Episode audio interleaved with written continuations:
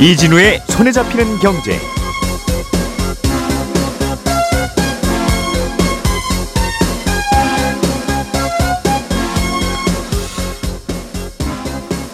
안녕하십니까 이진우입니다. 우리나라가 전기요금을 제때 올리지 못해서 한국전력의 적자폭이 계속 커지고 있는데요. 그러다 보니 한국전력이 여기저기서 돈을 꿔오러 다니고 그러는 바람에 우리나라 채권 시장이 요즘 흔들리고 있습니다. 그래서 한전이 전기를 사오는 방식에 변화를 좀 준다는 게 정부의 방침인 것 같은데요. 지금은 어떻게 전기를 사오고 있고 앞으로는 어떻게 달라지는 건지 예, 혹시 또 다른 부작용은 없을지 오늘은 이 얘기 좀 자세하게 들어보겠습니다. 부동산 투자 신탁과 리츠 시장에 보험 회사들이 진출을 하고 있다는 소식도 있고요. 그리고 아이폰을 생산하는 폭스콘이라는 회사가 중국에 있는 폭스콘 공장 근로자들에게 보너스를 4배나 더 준다는 소식도 들어와 있습니다. 들여다보겠습니다. 11월 4일 금요일 손에 잡히는 경제 광고 잠깐 듣고 바로 시작합니다. 오늘의 뉴스를 프로파일링 합니다. 평일 저녁 6시 5분 표창원의 뉴스 하이킥.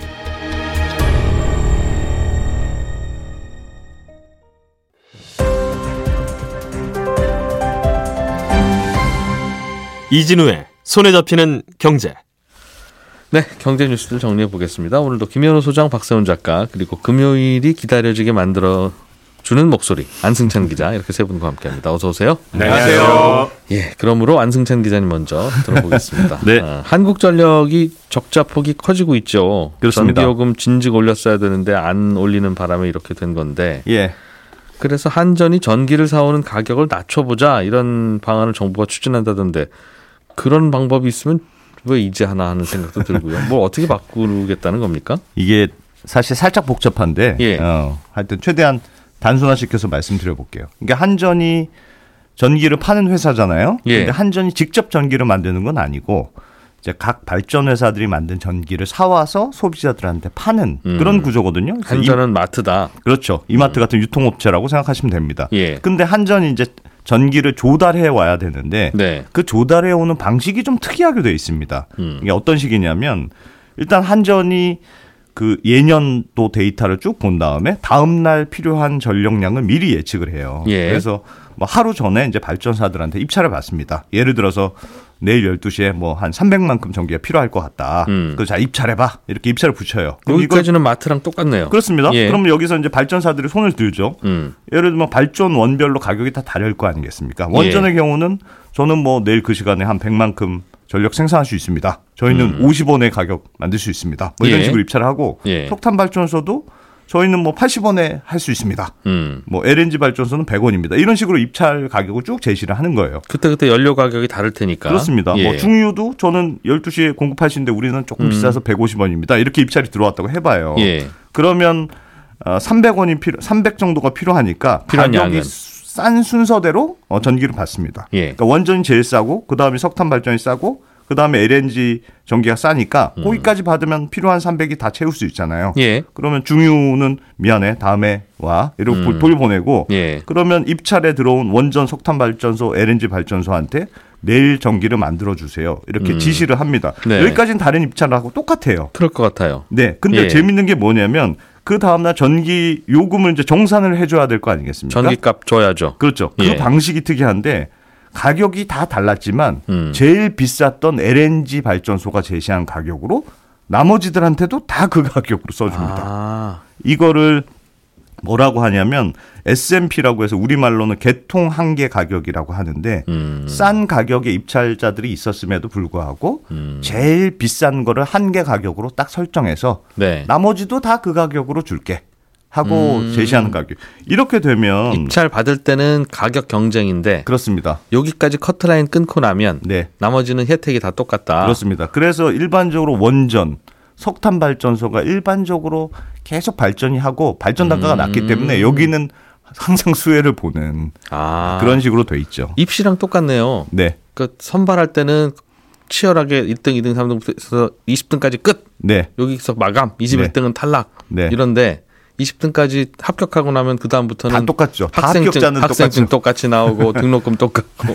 예. 음. 그렇, 그런 식으로 되어 있습니다. 예. 그러니까 뭐 사실 취지는 우리나라만 그런 게 아니고 많은 나라들이 이런 식으로 S&P 제도로 돼 있어요. 그러니까 음. 발전 민간 발전사들을 끌어들이려면 예. 뭔가 이게 설비 투자도 해야 되고 해야 되는데 뭐 음. 조금 더 줘야 되지 않겠느냐 예. 해서 어느 정도의 한- 안정적인 이익을 보장한다는 취지에서 음.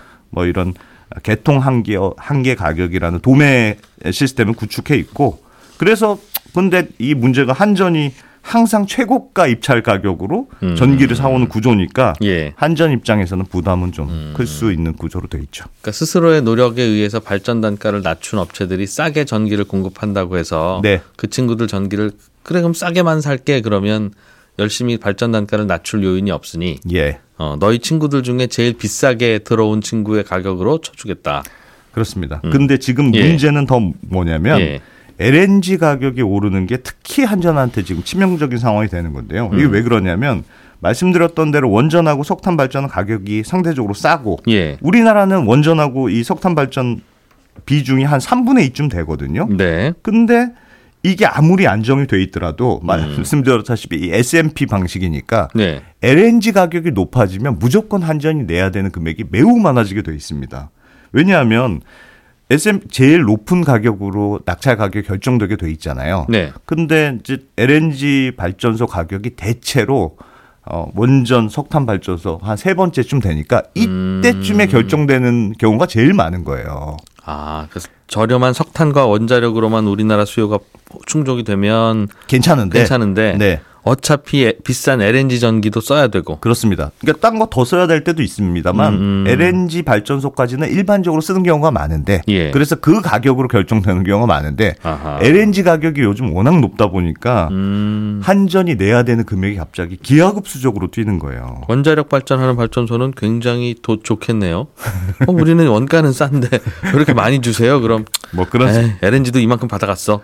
예, 뭐 그런 어, 거 있죠. 음. 그래서 사실은 그래서 한전도 최소한의 안전 장치는 있습니다. 발전 자 회사들이나 그런 자기들이 직접 통제할 수 있는 회사들한테는 음, 정산 조정 개소라고 해서 예. 할인율을 도입해서 사후적으로 좀 깎기는 해요. 네. 그러니까 예를 들면 원전이나 뭐 석탄 발전소 너희는 계속 전기를 발행 내는데 음. 우리는 50원이면 원래 전기를 만드는데 맨날 한 100원쯤에 전기를 팔고 있다. 그럼 예. 50원씩 남잖아요. 음. 그러니까 이런 데에서는 할인율을 정해서 정산 조정 조정 개수 너희는 0.7로 정합니다. 음. 예. 그러면 어, 낙찰 가격은 100원으로 정해졌어도 음. 칠 70 원만 줍니다. 예. 뭐 이런 이런 식으로 좀 깎아서 한전이 좀 보전하기는 하는데 네. 그래도 지금 워낙 한전이 적자를 쌓이는 거 보면 도매 가격은 계속 좀 높은 식으로 형성된다고는 볼 수 있습니다. 그렇군요. 음. 그런 구조라면 한전의 적자는 더, 더 쌓이는 걸 텐데 예. 비싼 천연가스 발전 으로 단가를 매겨서 다른 싸게 전기 납품한 분들한테도 납품 가를 주니까 예. 그럼 정부는 이거 어떻게 좀 바꾸겠다는 거예요? 일단 두 가지 방식이 지금 추진되고 있습니다. 하나는 그 S&P 방식으로 한전이 사오는 도매 가격 시스템에 상한제를 도입하는 방식이에요. 그러니까 음. 너무 오르지 않도록 이제 캡을 좀 씌우는 것도 취지는 굉장히 간단합니다. 그러니까 지금 전기요금도 연료비 연동제가 도입이 돼 있습니다만 예. 최대로 올릴 수 있는 상한선 하한선이 딱 정해져 있잖아요. 음. 그러니까 파는 가격도 이런 식으로 한계가 있으니까 도매 가격도 좀 상한선을 둬야 되는 거 아니냐. 음. 그래서 지금 정부가 예고한 방식은 좀 너무 많이 오른다 그런 시점에 10년간 평균 도매 가격의 1.25배 그러니까 평균 값의 한 25% 이상은 오르지 않도록 딱 캡을 씌워두겠다 이런 방식인데 사들이는 가격을 그렇습니다. 한전이 사들이는 도매 가격을 그러면 뭐 어차피 저희는 원가가 싸니까 좀 아쉽기는 하지만 그래도 손해는 안 봐요. 네. 라고 하는 원자력 발전소는 괜찮은데 네 지금 LNG 발전소가 타격이 되는 거죠. 그렇겠죠. LNG 발전소는 우리가 비싸게 받으려고 받습니까? LNG 가스 가격이 가격이, 높아서. 올라서 그런 걸. 그래서 민간 이 특히 민간 발전소들이 LNG 발전소에 집중돼 있는데 네. 매우 반발하고 있습니다. 음. 그래서 한전 적자를 그럼 민간한테 다 떠넘기겠다는 거냐. 예. 그래서 아주 반발하고 있고요.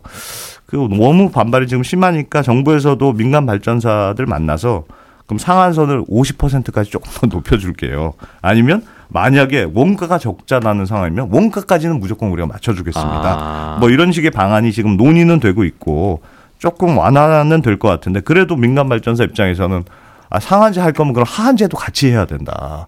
그럼 음. 내려가는 가격도 보전해줘야 상한제가 맞는 말이지.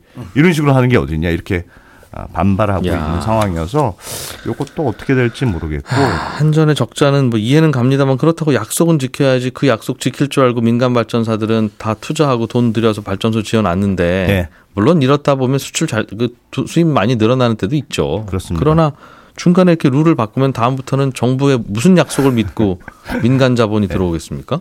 맞습니다. 뭐 그런 그런 불만들이 있고 또 하나 다른 음. 방식은 아예 근본적으로 좀 바꿔보자. 그래서 도매 가격 시스템이 지금 최고가 낙찰제도 말고 예. 이런 S&P 방식 대신에 아예 일반적인 가격 입찰제 방식으로 바꾸는 건 어떠냐. 이런 방식도 추진은 되고 있습니다. 그러니까 음. 지금은 써낸 가격이 아니고 제일 높은 가격으로 다 낙찰 받잖아요. 네. 근데 써낸 가격대로 하자. 석탄은 늘 50원 써냈으면 50원. 음. 원전은 뭐 30원 써냈으면 30원. 음. 이런 식으로 하면 그게 훨씬 더 합리적인 방안 아니냐. 어, 이렇게 지금 얘기는 되고 있는데 요것도 다른 나라에서도 이런 식으로 좀 바꾼 나라들도 있다고 하거든요. 중간에? 네. 음. 근데 이건 또 근본적으로 시스템 바꾸는 거라서 조금 시간은 걸리지 않을까 음. 생각이 듭니다.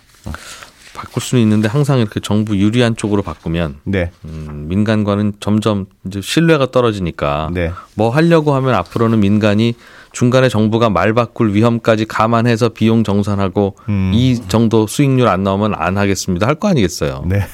그러니까 이거는 미래에 뭔가를 갖다가 현재를 그냥 메우는 일인데 음. 너무 많이 펑크가 나니까 이러겠죠 또 그렇습니다. 그런 구조였군요 전기요금이. 자 김현우 소장님, 네. 요즘 분위기 안 좋은 시장들 많은데 안 네. 좋은 시장 중에 하나가 또 요즘 리츠 시장이라고요. 네, 그렇습니다. 리츠라고 하는 건 부동산을 공동 구매해서 수익을 나누는 그런 뭐 그런 거죠? 공동 구매? 맞습니다. 부동산 공동구매. 어, 여기에 보험회사들이 뛰어들 준비를 하고 있습니까? 맞습니다. 이 부동산 공동구매라고 하셨는데 부동산을 돈 모아가지고 사서 거기서 나오는 임대 수익이나 뭐 매각 차익 요걸 이제 투자자들끼리 나눠 갖는 거죠. 여기까지 들으면 그 부동산 펀드인데 네. 부동산 펀드하고 차이점을 꼽자면은 리츠는 아, 리츠라는 부동산 투자 회사를 세운 다음에 그걸 이제 주식시장에 상장시켜 가지고 음. 투자자들은 그 주식을 사고 팔고 그리고 주식을 갖고 있으면 에, 거기서 임대 수익이나 매각 차익을 배당금으로 받아먹는 형태. 음. 받아먹는이라고 해서 죄송합니다. 받아가는 형태. 에, 그게 이제 리츠라고 할 수 있습니다. 예. 그건 뭐 여러 차례 설명해 주셔서 네네. 아는 건데. 예. 그런데 요 리츠 시장이 별로 좋지가 않아요. 그 부동산 시장이 하락세다 보니까 에, 부동산 펀드든 뭐 리츠든 이 공실의 위험이 커지죠. 경기가 안 좋으면. 음. 에, 그리고 자산 가격, 그러니까 부동산 그 자체 건물 자체 가격이 하락할 수도 있으니까 그렇게 되면 네. 이제 리츠의 주가가 떨어질 수도 있는 거죠. 네. 아, 게다가 이제 금리가 오르게 되면 뭐 채권 같은 곳에서 나오는 이자들도 더 올라가게 되고 굳이 그러면 부동산 공동구매 안 한다 이거죠? 네, 상대적으로 그 임대 수익이 벼- 덜 매력적으로 보이니까요. 음. 그러니까 리츠의 수익이 잘 나올 때는 한 6에서 8% 정도 나왔거든요. 예. 그런데 이거는 가격 하락의 위험이 있는 거고 음. 또 어떻게 될지 나중에 가서 어, 모르는 거기 때문에 그런데 채권 같은 거 보면 요즘에 뭐5% 넘는 채권들을 흔하게 볼 수 있으니 상대적으로 야 내가 이 위험을 감수하면서 리츠를 투자해야 돼라고 하는 거죠. 그래서 아 실제로 한 달 사이에만 우리나라에 상장된 리츠의 주가가 전체적으로 봤을 때 1조 원 넘게 빠졌어요. 시가총액이. 예. 아, 그럼에도 불구하고 이렇게 리츠 시장이 안 좋은데 아, 소위 빅3라고 부르는 삼성생명, 한화생명, 교보생명이 네. 리츠를 만들어서 자신들이 보유한 부동산을 리츠에다 넘기고 그 리츠를 상장하는 걸 준비하거나 아. 아. 니면 상장 준비를 검토하고 있다 이런 모습들이 보이고 있습니다. 음, 그러니까 보통 리츠라고 하면 김현우 소장님하고 저하고 예를 들면 뭐 안승찬 기자하고 이렇게 돈 모아서 네. 저기 저, 저 빌딩 하나 삽시다. 네, 같이 돈 모아서 예. 그래서 하나 사서 서로 뭐 월세도 나눠 갖고 그러는 거잖아요. 그렇죠. 근데 그게 아니라 보험회사들이 네, 자기가 갖고 있는 건물을 그렇습니다. 리츠 투자자들을 모아서 거기에 넘긴다. 네, 그건 리츠 사업 하겠다는 게 아니라 팔겠다는 거네요. 그게 핵심입니다.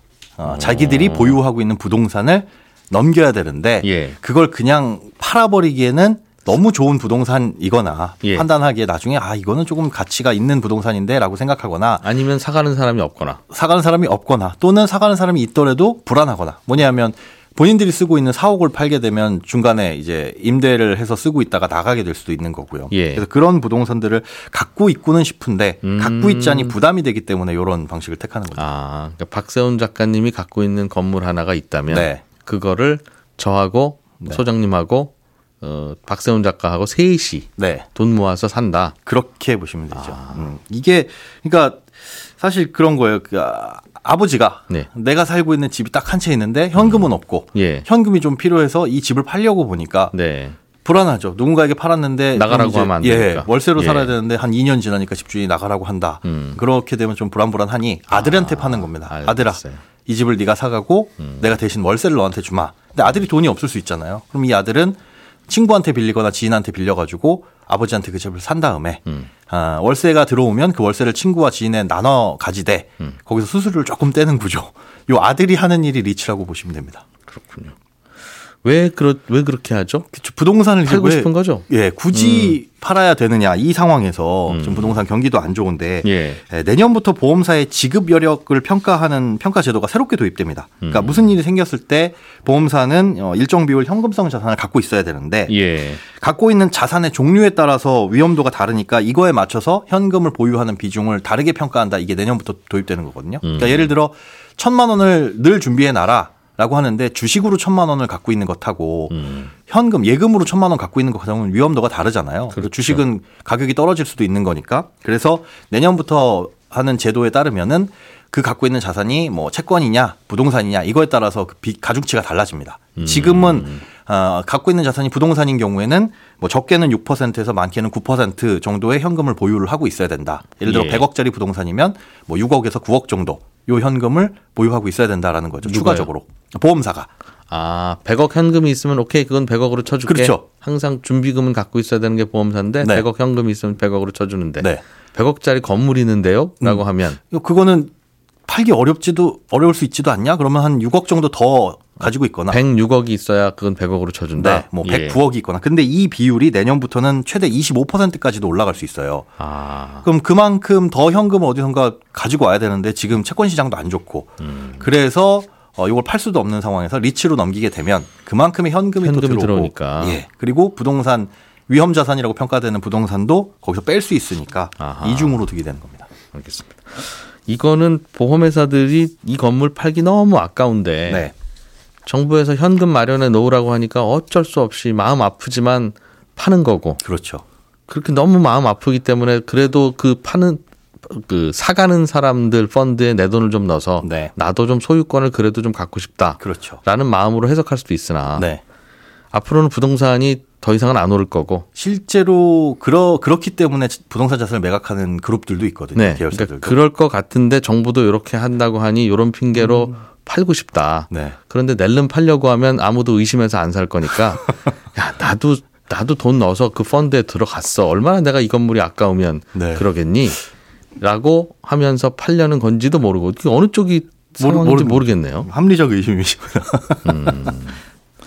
알겠습니다. 많은 리츠들 중에 그런 경우들이 좀 있는 것 같아요. 네, 실제로 지금은 장사가 잘 되지만 이걸 네. 앞으로 꾸준하게 장기적으로 가져갔을 때는 수익성이 안 나올 것 같은 그런 업종들이 있거든요. 그런 것들도 그런 움직임 보일 수 있습니다. 청년인가는 롯데마트인가요? 뭐 거기서 예. 뭐- 뭐 마트들 네, 마트를 건물 주로- 건물을 다 팔면서 네.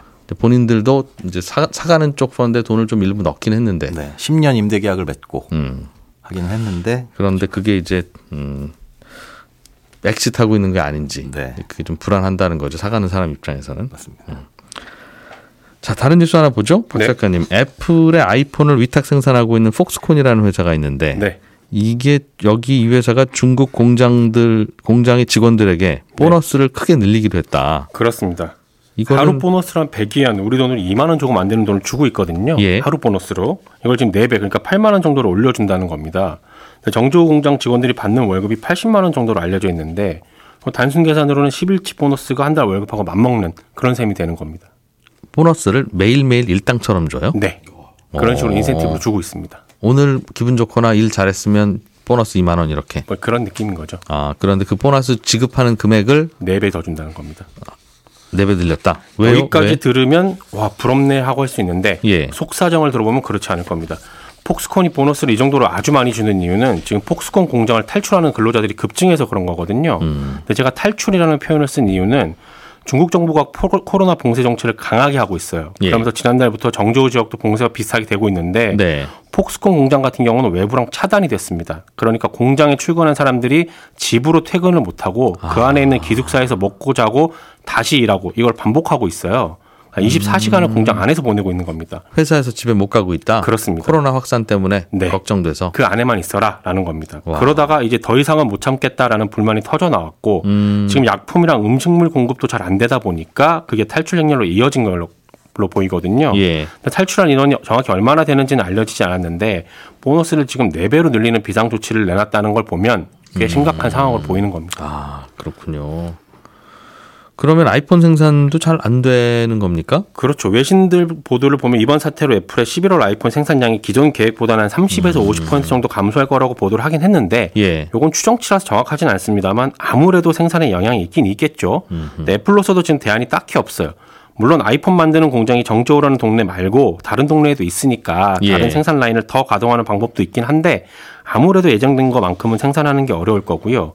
주요 부품 공장들이 대부분 중국에 있다 보니까 중국 말고 다른 나라에서 제품을 생산하는 것도 거의 불가능하거든요. 음. 인도에 최근에 이제 아이폰 신형 만드는 공장이 세워지긴 했는데 예. 그 공장들은 대부분 중국에서 부품 배송 받은 후에 최종적으로 조립만 하고 포장만 하는 그런 수준이거든요. 지금은 음. 예. 생산은 거의 잘 안 됩니다. 그래서 얼마 전에 애플의 3분기 실적이 나왔는데 전체 매출이랑 순이익은 시장 예상치보다 잘 나왔어요. 음흠. 근데 아이폰의 매출은 생각보다 안 나왔거든요. 그러니까 애플 입장에서는 지금 굉장히 초조한 상황인데 이런 상황에서 이런 일까지 벌어지니까 예. 애플 입장에서는 더더욱 애가 타는 거고 동시에 아이폰에 들어가는 부품을 납품하고 있는 우리 회사들이 있습니다. 우리나라 회사들. 네. 대략 10개 정도 있는데 아이폰 생산이 줄면 부품 납품에 영향을 받을 수밖에 없죠. 실적. 영향이 있을 겁니다. 그리고 아이폰을 공급받아서 시중에 유통하는 이통 3사들 여기도 영향을 받을 겁니다. 만약에 애플이 이번 사태로 국내 공급량을 줄여버리면 물량을 네. 충분히 확보하지 못하니까 4분기 매출에는 영향을 줄수 있습니다. 다른 폰 사면 되지 않나 싶지만 또 애플은 그거 아니면 안 삽니다 하는 분들도 꽤 있으시니까 네. 음, 또 그런 일이 벌어지고 있군요. 그렇습니다. 예, 저는 11시 5분에 이어지는 손에 잡히는 경제 플러스에서 다시 인사드리겠습니다. 이진우였습니다. 들어주신 청취자 여러분 고맙습니다.